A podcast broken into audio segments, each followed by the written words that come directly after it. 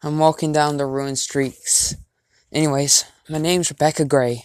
I am 27 and I have lived in this new society for well over eight years. I remember when it first began, I was on my way to college class like I did every day. Then blank and then this. I truly, it truly happened in a blink of an eye. For all I know, I might be the only one alive now. It's been months since I've met another human. Well, a non anomalous human, that is. It appears, so far at least, that no XK class scenario will take place. I'm guessing whatever the forces that brought the rest into existence decided not to bring out the big guns, or they just haven't got around to it. I have no idea where on Earth I am, or even if I'm on Earth. For all I know, I'm just here. When this all started, I was going to MIT. I probably would have died my first day if I wasn't rescued by Jack Bright.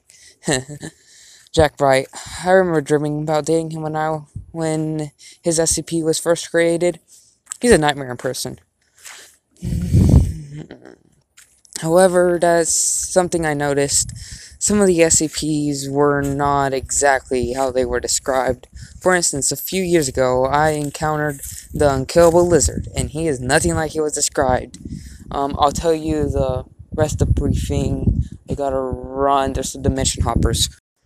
Okay, I'm back. Anyways, I was saying, the unkillable creature in this universe stands on two feet instead of four, and has an extensive knowledge of languages, some of which he shouldn't ever know. Um, everything else was accurate, however. The only reason I still have my life is because the SCP, the little girl, SCP-053, was by his side. You know, I sometimes wonder where the motto I used in the last century came from. The Scarlet King.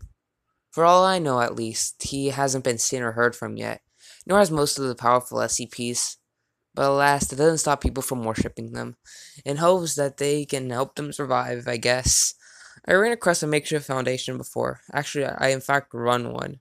Unlike the foundation and the writings, none of them are that big, but they work, well, for some of the easier to contain anomalies. These foundations are scattered, recognized by name of the person who founded them. A year ago, I think it was. Yeah, a year ago. I found myself in an interrogation room for one of the more, how do I put this, uh, capable facilities the Morgan Foundation. I am not allowed to disclose for what was, well, I just scared to. So I won't say why I was there, but right now I feel I'm in a stable place.